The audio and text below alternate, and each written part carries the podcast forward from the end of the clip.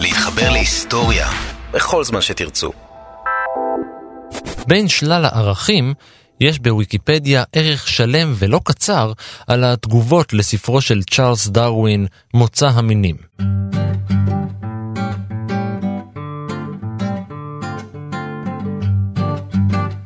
אחרי שחזר ממסע ימי ופרסם את קורותיו בספרים, הוא כבר קנה לו שם של סופר מוערך, והרעיונות בנוגע לתיאוריית מוצא האדם והיצורים בכדור הארץ החלו להתגבש אצלו במהירות בשנת 1838.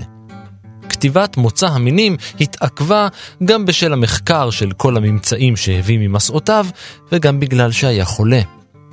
וב-22 בנובמבר 1859 הופצו 1,250 עותקים של הספר, ודרווין החל בתיקונים ועריכות למהדורה השנייה. הוא קיבל מכתב תמיכה נלהב ושיבץ חלקים ממנו במהדורה השנייה. ארבעה ימים קודם ליציאה לאור התפרסמה ביקורת לספר שחזתה את הרעש הגדול שהוא עומד לעשות, את הוויכוח התיאולוגי, ההיסטורי, התרבותי והדתי. התגובות לספר המהפכני של דרווין היו, ועודן, תגובות נלהבות בעד ונגד, והתיאוריה שלו עדיין מעוררת ויכוח לוהט בין התומכים בה ובין המתנגדים לה. ואיזה מזל היה לו לדרווין שהוא היה בריטי בן המאה ה-19, כי אם הוא היה רוסי בן המאה ה-20, הוא כנראה היה מוצא להורג בגין בגידה.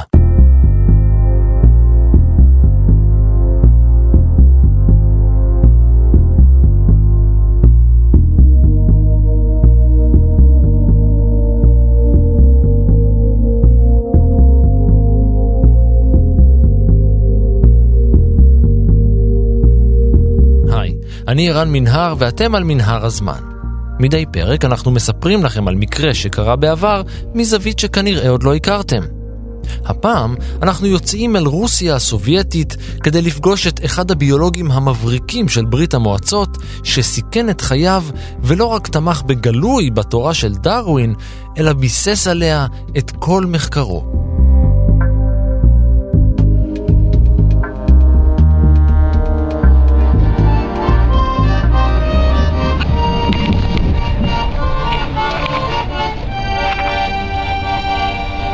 сейчас далеко-далеко.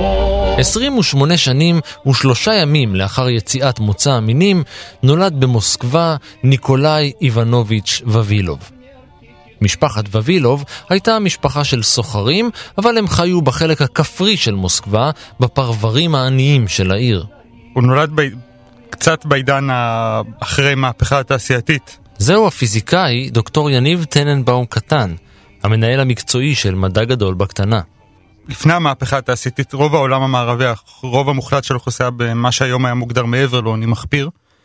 ולקח הרבה מאוד שנים, למען האמת, יש מקומות שזה עדיין לא קרה בהם, עד שהגיעו לסוג של איזון. אז ההגדרה שלך היא מאוד נכונה של uh, העוני. במונחים של היום זה מעבר לעוני מחפיר. בתקופה הזאת התיעוש לא היה חזק כמו היום, ובטח ובטח הטכנולוגיה וההבנה של איך לשפר חקלאות לא הייתה חזקה כמו היום. העניין הזה גם מאוד מאוד השפיע על ההשקפה הסובייטית. הסובייטים מאוד התבססו על האמונה שהמדע יכול לשנות את הטבע ולשנות את בני האדם, וחלק גדול מזה היה בגלל הרגישות הכל כך גבוהה שהייתה אה, לאסונות טבע ואפילו לדברים כמו עידן קרח קטן. וזה חלק גדול ממה שהניע את מה שאתה בטח עומד לספר תכף. חיי הילדות העלובים של ניקולאי השפיעו עליו השפעה דרמטית ועמוקה, והם הובילו אותו בנתיבים מהירים אל המטרה ששם לעצמו, לפתור את בעיית הרעב בעולם. זו החלטה שאפתנית במיוחד עבור ילד, אבל היה לו מודל טוב לחיקוי. אחיו היה סרגי איבנוביץ' ווילוב, הפיזיקאי הנודע שלימים היה ראש האקדמיה הסובייטית למדעים. הוא עבד בעיקר בנושאים של אה, קרינה ותגובות של אה, אור עם חומר.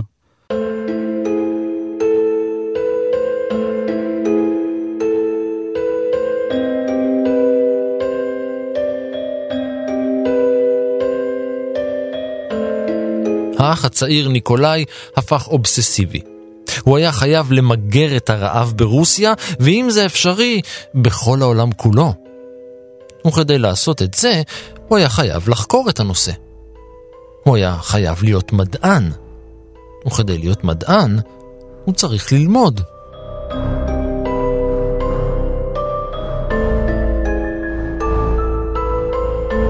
ולכן, אחרי שסיים את לימודי התיכון, הוא נרשם ישירות למוסד ללימודי חקלאות של מוסקבה.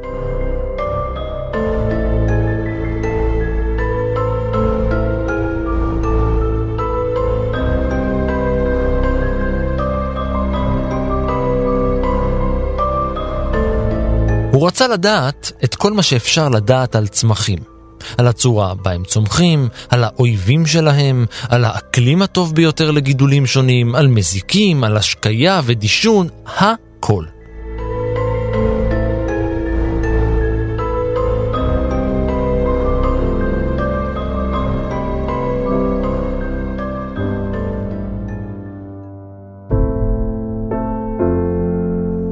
סיים את התואר בגיל 23, לאחר שהגיש מסה בנושא חלזונות, ולפיה הרכיכות החביבות והאיטיות האלה הוגדרו כמזיקים.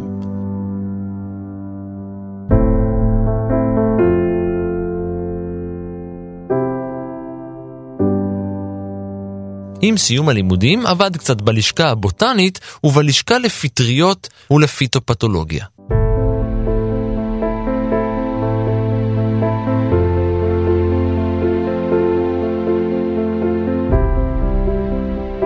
פתוגנים זה גורמים שמחוללים מחלות שהם לא מתוך הגוף עצמו. באופן כללי בהקשר הזה הוא עסק בחקר של אה, גורמי מחלות כמו למשל פטריות, חיידקים או נמטודות אה, בצמחים. הכוונה הוא ניסה לחקור ולהבין מחלות בצמחים שלא הגיעו ממה שקרה לצמח עצמו אלא דרך איזשהו מזיק חיצוני.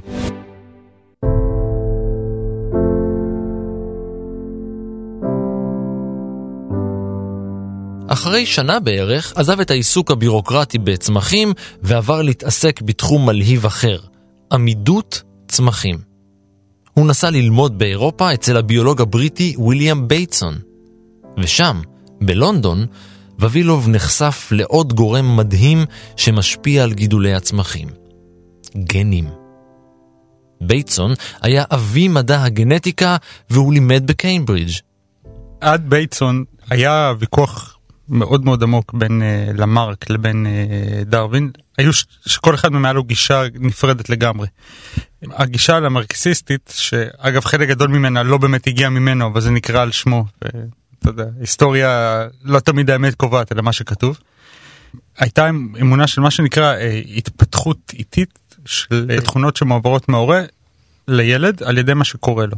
למשל, הם האמינו שאם יש, אה, אם אני אשתזף, הילד שלי ייוולד שזוף. אם אה, אני לא אוכל, לא אוכל מספיק ואני אהיה נמוך ורזה, אז הילד שלי גם אה, יהיה נמוך ורזה כתוצאה מזה.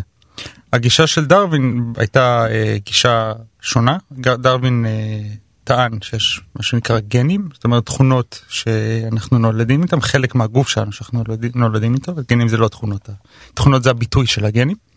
ושהגנים לא משתנים בצורה משמעותית או לפחות לא בצורה שתשפיע על התכונות של הילדים שלנו במערך החיים שלנו. יש הבדל מאוד מאוד משמעותי בין שתי הגישות האלו אה, גם מבחינת מה שאנחנו מצפים לראות. כי לפי הגישה של אה, על המרקסיסטית התכונות שאנחנו רואים זה מה שיש זאת אומרת שאם לי יש שיער שחור ולאשתי יש שיער שחור לנו יש שיער שחור. כשדרווין אה, ומנדל לפניו דיברו על תכונות רצסיביות אז בעצם אמרו שיכולה להיות סיטואציה שבה לשני ההורים יש שיער שחור ולילד יש שיער בלונדיני. אה, בגלל שאת הגנים אנחנו לא כך רואים. בייצון בעצם הסיבה שהגישה הדרוויניסטית הפכה לכל כך חזקה. הוא האיש שהפך את הגנטיקה למשהו שהוא נפוץ. וואו, הגנטיקה ממש הפכה את עולמו של ווילוב.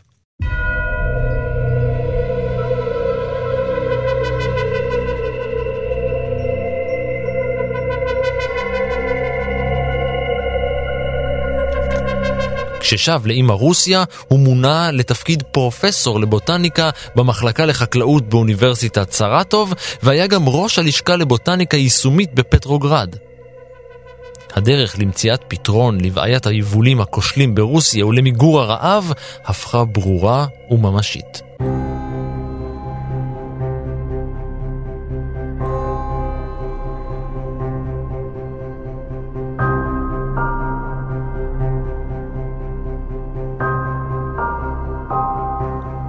הוא מונה לעמוד בראש האקדמיה העליונה לחקלאות על שם לנין, הקים מאות מוסדות מחקר ברחבי ברית המועצות כולה, ויצא למשלחות מחקר בכל רחבי העולם על מנת ללמוד עוד ועוד על הנושאים הקריטיים למטרתו. הוא הגיע לאיראן ולאפגניסטן, לסין ולאתיופיה, למרכז אמריקה ולדרומה, ובכל מקום אסף צמחים וזרעים והביא אותם חזרה לרוסיה להמשך המחקר, לניסויים ולהשבחה גנטית.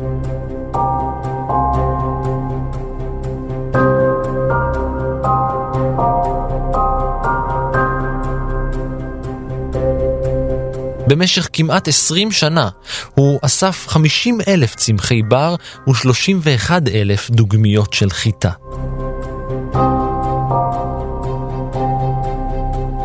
לנינגרד הייתה מרכז הזרעים הגדול בעולם.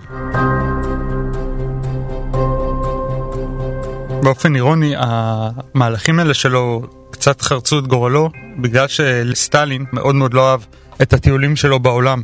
הוא לא אהב את הקשרים שלו עם העולם החיצוני, הוא ראה בזה סוג של בגידה בגישה הסובייטית. זה היה לו מין בחירה, בחירה מאוד קשה של אם, האם לקדם את המדע שלו על חשבון הפוליטיקה או לעשות להפך.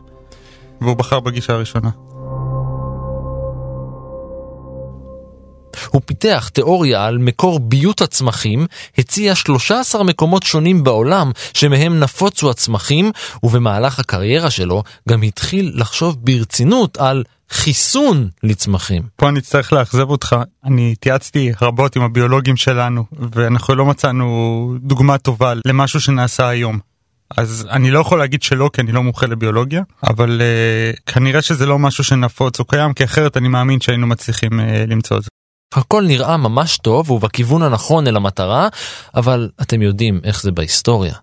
שום דבר לא קורה ממש טוב ובכיוון הנכון אל המטרה. משהו צריך להפריע. ובמקרה שלנו, המשהו הזה היה מישהו. קראו לו טרופים דניסוביץ' ליסנקו.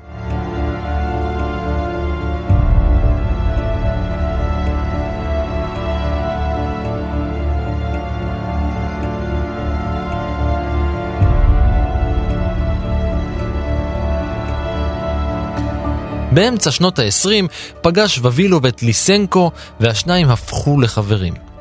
גם ליסנקו היה קשור קשר הדוק לעולם החקלאות הסובל. הוא נולד למשפחה של איכרים באזור אוקראינה של היום, ועבד בתחילת דרכו המקצועית במוסד החקלאי של קייב. הוא ניסה להפוך חיטת חורף לחיטת אביב.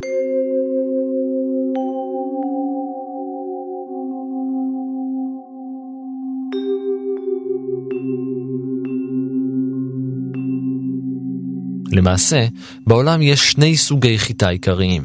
חיטת חורף שנזרעת בסתיו ונקצרת באביב, וחיטת קיץ שנזרעת באביב ונקצרת בסתיו. ליסנקו האמין מאוד בגישה הסטליניסטית שהזכרנו קודם, שהמדע יכול לשנות את, ה, את הבריאה, את העולם. ושהוא צריך לעשות את זה. העניין של החיטה זה דוגמה אחת, אבל זה לא הדבר היחיד שהוא ניסה לעשות. הוא ניסה לעשות דברים דומים גם על uh, תפוחי אדמה ועל אפונים. באופן כללי הוא ניסה לפתח המון המון טכניקות שהמטרה שלהם uh, היא לשנות את המדע. תחושת בטן שלי, ושוב, זו הדעה האישית שלי וזה לא דעה של מומחה, בראי ההיסטוריה שחלק גדול מהדברים שהוא עשה הוא לא עשה בגלל שהם באמת היו נחוצים או בגלל שהם באמת היו תורמים, אלא בגלל הגישה הזאת של, uh, הגישה הסובייטית, של הכל צריך להיות שווה, ואנחנו, המדע ייקח אותנו למקום שבו הכל שווה.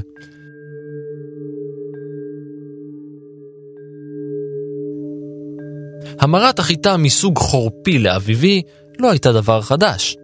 יודעים מי היה הראשון שעשה ניסויים כאלה?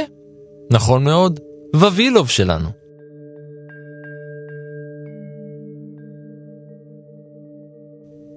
ווילו וליסנקו הפכו לחברים, ולא אחת היו נפגשים כדי לדבר קצת מדע. זה היה ווילוב שעודד את ליסנקו להמשיך במחקר ובעבודה על החיטה.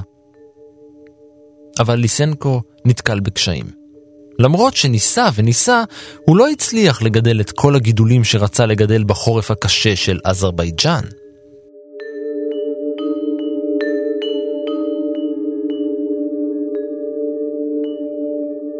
ליסנקו טען כי הצליח לפתח שיטה חדשה לדשן שדות ללא דשן וללא מינרלים. זה כנראה לא אפשרי. יכול להיות, תראה, שוב, אני לא ביולוג, אבל מהמעט שאנחנו יודעים על זה, לא מהדי הרבה שאנחנו יודעים, צמח צריך מזון, בסופו של דבר הוא צריך ויטמינים, הוא צריך מינרלים. באותה תקופה לא ידעו את הדברים האלה כמו שיודעים היום.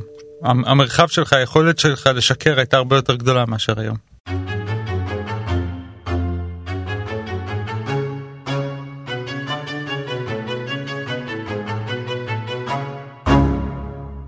נשמע מוזר, לא? להפיק פי שניים יבול בחורף, בלי דשן ובלי מינרלים?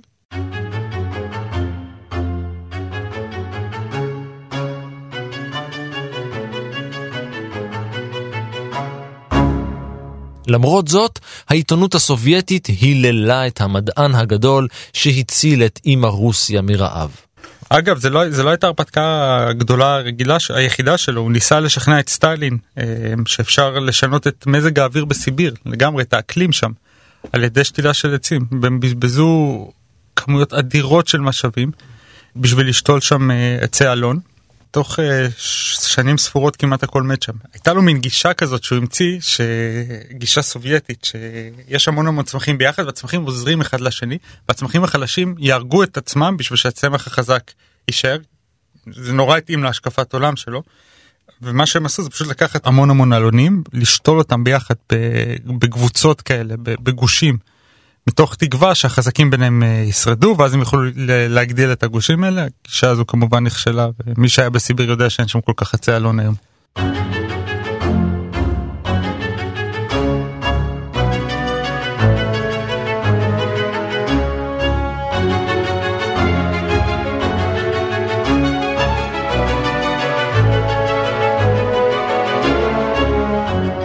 אבל אף אחד בקהילה המדעית לא הצליח לאשש את הטענות שלו.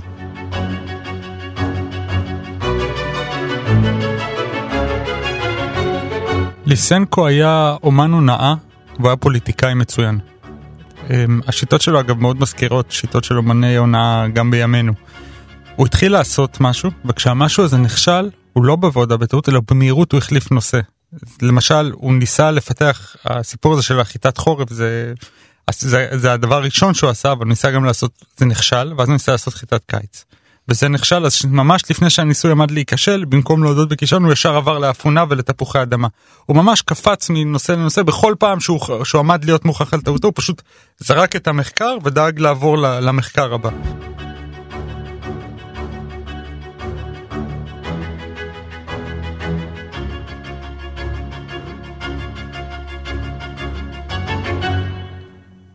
ליסנקו האמין שכל צמח צריך מידה קבועה של חום בחייו, והוא בחן את מידת החום שדרושה לצמחים שונים בכל שלב משלבי חייהם.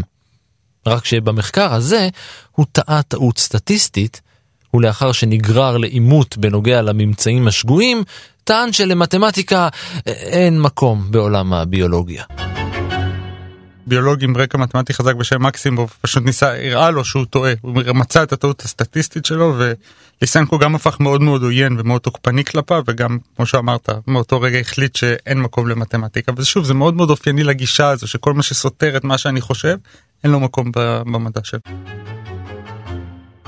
ליסנקו היה מתנגד חריף ונחרץ לתורת האבולוציה של דרווין.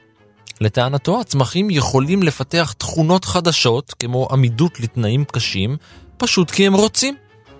על פי התפיסה הזאת, אם צמח אחד מחליט שבא לו להתמודד עם הקור הקשה של החורף הרוסי, אז הוא פשוט מפתח עמידות. כי הוא רוצה.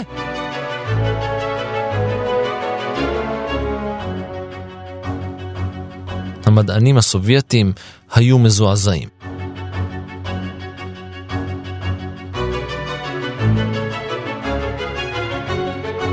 בגלל שליסנקו היה פוליטיקאי כל כך טוב, ידע להגיד לסטלין מה שסטלין רצה.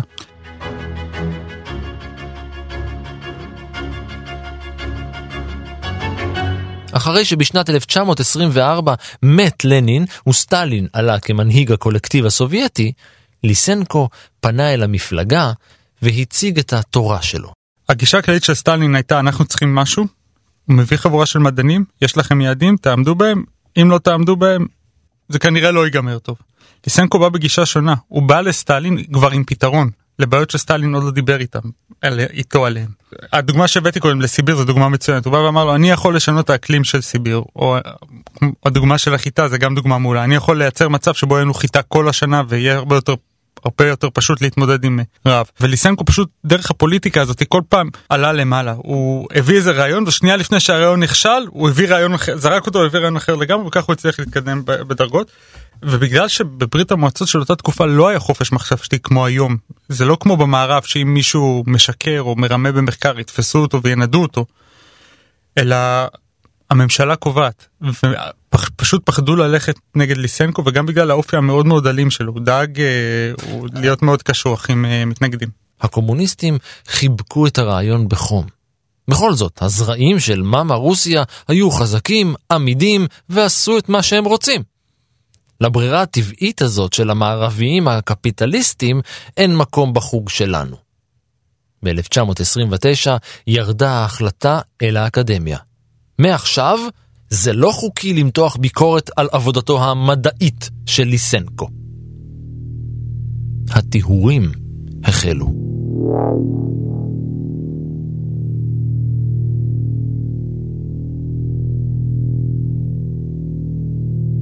הדברים האלה לא היו אופיינים רק לביולוגיה, זה היה באופן כללי הגישה הסובייטית, של מוצאים גישה אחת וזו הגישה הנכונה, אני מכיר את זה ממקומות אחרים במדע מצוין. בוחרים גישה אחת וזו הגישה שהולכים. ואני מכיר את זה בהקשר של uh, פיזיקה. הם uh, התנגדו לעקרונות של מכניקת הגוונטי בגלל שאחד העקרונות של מכניקת הגוונטי אומרת שיש כל מיני מצבים שכולם שקולים וכולם מתקיימים בו זמנית אבל ברגע שמודדים נבחר מצב אחד וזהו. הם ראו את זה כסותר את הגישה הסובייטית שבה כולם שווים וכל המצבים שווים והם ניסו לפתח גישה אלטרנטיבית. הם קראו לזה אה, פיזיקה קוונטית סטטיסטית שבה כל הדברים עדיין שווים וזה עדיין מתאים לניסוי. באיזה שלב הם נאלצו, נאלצו לזנוח את הגישה הזאת כי הם רצו לפתח פצצת אטום וזה פשוט אי אפשר היה עם המתמטיקה בכאילו שהייתה להם.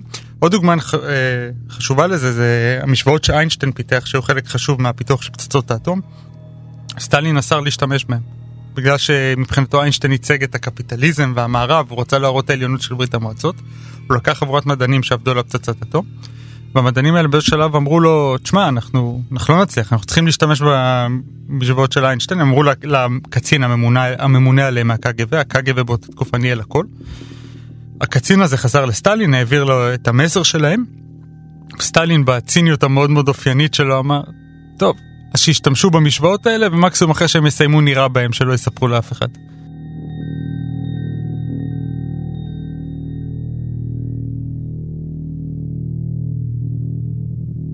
באותה התקופה, תחילת שנות ה-30, ווילוב מונה לעמוד בראש המעבדה הגנטית במוסקבה, ושימש כנשיא החברה הגיאוגרפית הסובייטית. בסוף אותו עשור עלה ליסנקו לגדולה ומונה לעמוד בראש כל המערכת החקלאית הסובייטית. הוא הפך לשר החקלאות. ושר החקלאות הזה של ברית המועצות, שזכה לתמיכתו האישית של סטלין, היה מתנגד לתורה היחסית חדשה שנקראה גנטיקה, ויכולה הייתה להציל את רוסיה מרעב. גרגור מנדל היה נזיר פרנציסקני שחי באוסטריה, והוא העביר את הזמן שלו בניסויים גנטיים. זה לא היה נדיר אגב, בתקופה ההיא של המאה ה-19 חלק גדול מהמדע נערך על ידי הכנסייה פשוט בגלל שלכנסייה היו משאבים שלאף אחד אחר אין. לא היו הרבה אנשים בעולם שהיה להם את היכולת לעסוק במדע כי רוב האנשים היו עסוקים בהישרדות. אז נזירים היו חלק משמעותי מהאנשים שכן יש להם את הזמן לזה, הם אמנם חיו חיי צנע אבל עדיין הם, הם לא היו עסוקים בהישרדות והם יכלו כן לעסוק במדע. גרגור מנדל ניסה להבין תכונות אה, גנטיות דרך אה, החלאות באפונים. הוא הגיע למסקנה שיש תכונות שמועברות בתורשה, אבל שהתכונות האלה לא נקבעות על ידי מה שאנחנו רואים, אלא על ידי משהו בתוך הצמח. היום אנחנו קוראים לזה גנים. מנדל בעצם נחשב ל- להביא תורת הגנטיקה כמו שאנחנו מכירים אותה היום. עדיין לא דיברו אז על סליל כפול בתקופה שלו ולא לא דיברו, לא הבינו גנטיקה כמו שמבינים אותה היום. הפריצה הגדולה הייתה של רוזלין פרנקלין וווטסון וקריק שלקחו את התוצאות שלה וקיבלו פרס נובל. מנדל בעצם היה הראשון שדיבר על, על גנטיקה במובן של גנים. הכוונה היא שיש בגוף שלנו מה שנקרא גנים והתכונות שלנו נקבעות על ידי הגנים התכונות שלנו הם ביטוי של הגנים האלה, הגנים האלה מועברים מדור לדור, ויכול להיות שיש גנים שהתכונות שלהם לא באות לידי ביטוי. ליסנקו ודעותיו האנטי-מנדליות אולי זכו בתמיכת סטלין, אבל הן זכו גם לבוז מצד כל חברי הקהילה המדעית.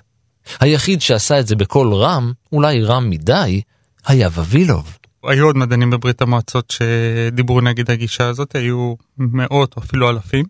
כולם אבל uh, נעלמו עם השנים, חלקם איבדו את העבודה שלהם, חלקם התאבדו, חלקם נעלמו באורח פלא. במשך שנים הוא קרא נגד התפיסה שלו, ועכשיו, כשעמד בראש גוף ממשלתי, הוא יצא בביקורת גלויה נגד ליסנקו. והיה לזה מחיר.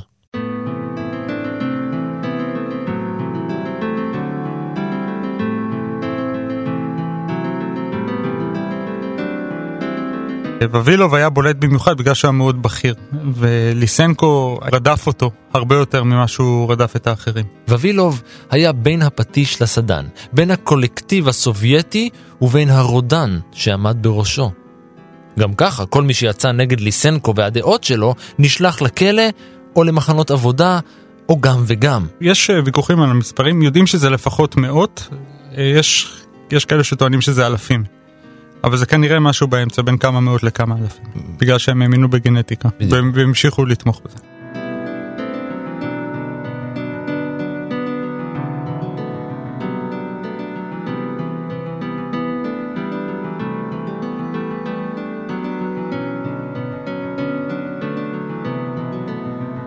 ליסנקו היה בעמדת כוח עד אמצע שנות ה-60 של המאה ה-20. כתוצאה מכך, כל מדע הביולוגיה בברית המועצות קפא במקום. יש uh, משהו חמור במיוחד בהתנהלות הזאת של ליסנקו, כי בשלב הזה כבר, uh, פורצון וקריג כבר זכו בפרס נובל על, ה, על הגילוי של הגנטיקה. זאת אומרת שהוא ידע שמשהו קורה במערב, שהם מבינים משהו מאוד מאוד עמוק, כי לא מחלקים פרסי נובל סתם, והוא העדיף להתעלם מהידע הזה. באות, באותה תקופה, בגלל המזג האוויר הגרוע בברית המועצות, היה, היה בעיה מאוד רצינית של גידול החיטה. והם קנו חיטה מארצות הברית, והוא ידע שארצות הברית מצליחה לעשות שם משהו, אבל איכשהו השתרש בברית המועצות הרבה בגלל סטלין, גישה של זה איזשהו טריק קפיטליסטי שהם לא באמת רוצים להגיד לנו מה הם עשו.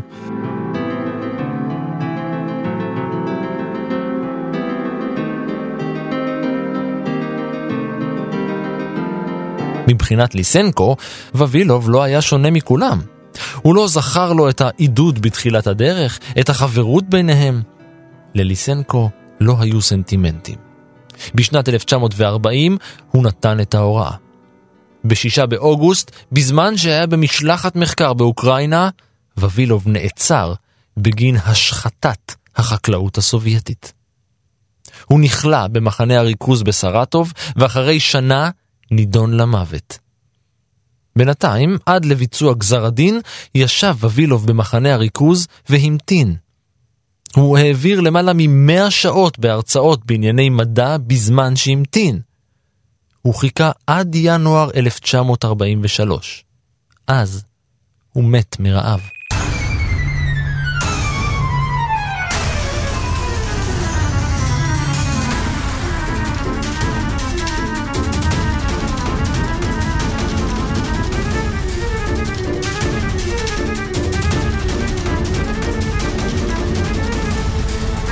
המחקר הסובייטי היה דפוק.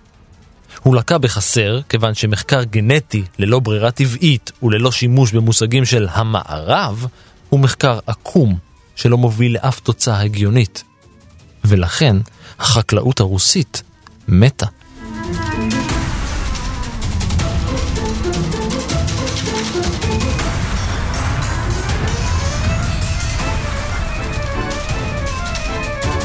חשוב גם להדגיש שכמה שנים אחרי מלחמת העולם השנייה, ברית המועצות וארצות הברית לא היו במלחמה, זה עדיין לפני המלחמה הקרה. ולמדענים סובייטים הייתה גישה למה שקורה במערב, כולל ליסנקו. זאת אומרת שהם לא רק אה, יכלו ל- להבין איך עושים ניסויים ובגנטיקה, הם יכלו גם לראות את התוצאות של הניסויים האלה, מניסויים שקרו במערב, ובכל זאת ליסנקו בחר להתעלם מכל הדברים האלה ומכל הידע שנצבר במערב, מתוך אידיאולוגיה הם מניעים שקשה לנחש היום.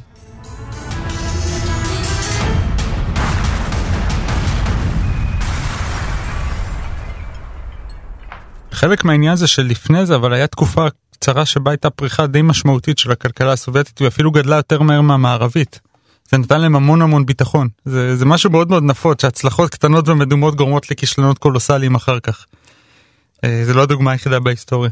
זה היה שילוב של כמה גורמים חלק מזה היה התנאים הטבעיים חלק חלק מהבעיה הייתה הקולקטיביזם הגישה הסובייטית הייתה שברגע שמחליטים שמגדלים משהו מגדלים רק את זה.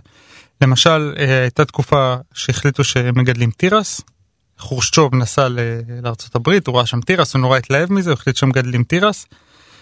ואז זהו מודיעים לחקלאים מעכשיו כל לכל חקלאי המכסות שהוא חייב לגדל תירס הבעיה הייתה שהתירס התנאים של ברית המועצות לא התאימו בכלל לתירס. מה שגדל שם לא באמת היה ראוי למאכל אדם. ואז הם פשוט היו צריכים לזרוק את הכל. היו הרי פקחים של הקג"ב שבאים לראות מה אתה מגדל. חקלאים היו מגדלים שדה של חיטה מקיפים אותו בגידולי תירס ובצורה הזאת הם מצליחים אה, להסתיר חיטה. השיטות של הקולקטיביזם לא כל כך הוכיחו את עצמם לאורך ההיסטוריה. כך קרה שבניגוד לשאר העולם שעבר את מלחמת העולם השנייה, לברית המועצות לא נולד דור baby boom.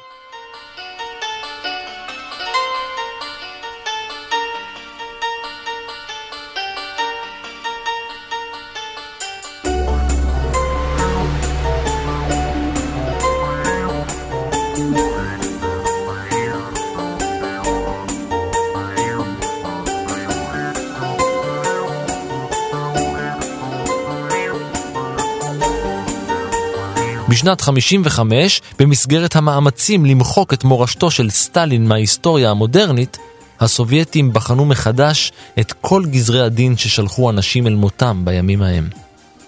גם גזר דין המוות של ווילוב נבחן מחדש, והוא בוטל לאחר מותו. יעיל מאין כמוהו.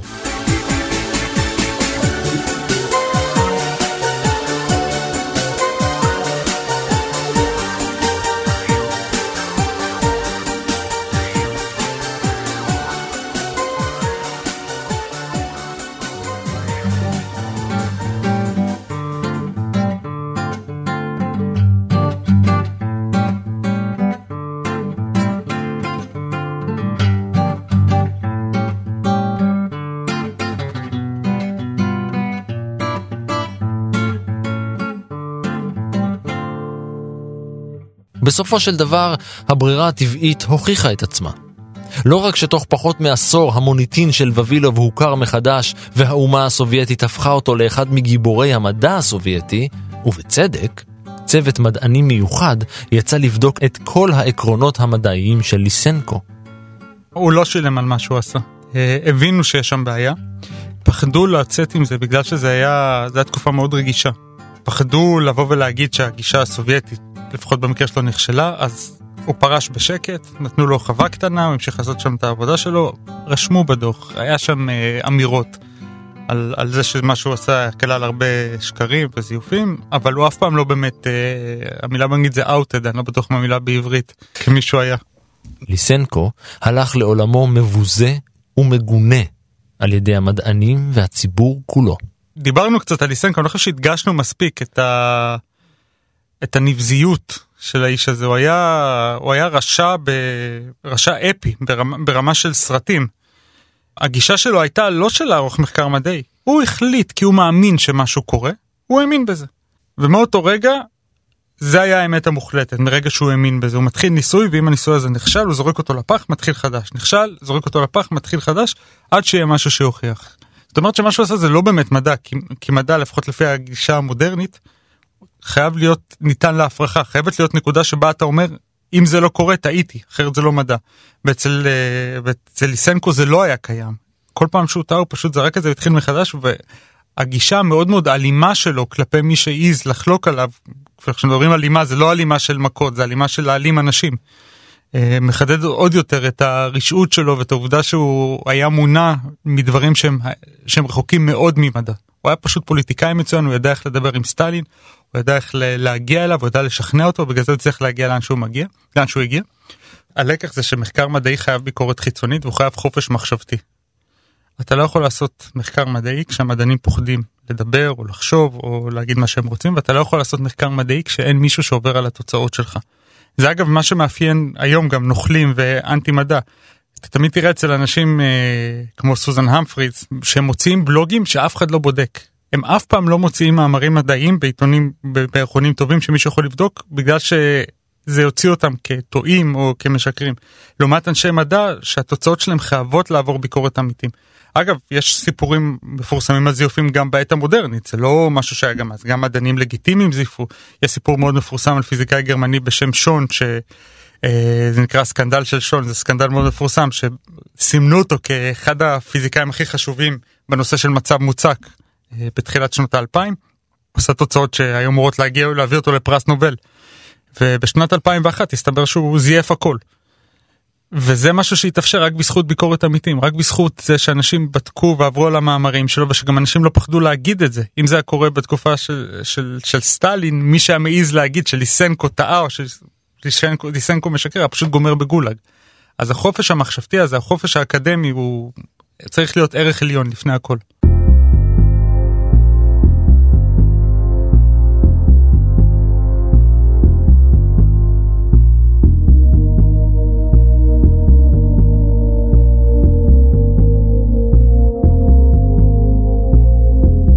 ועד כאן מנהר הזמן להפעם.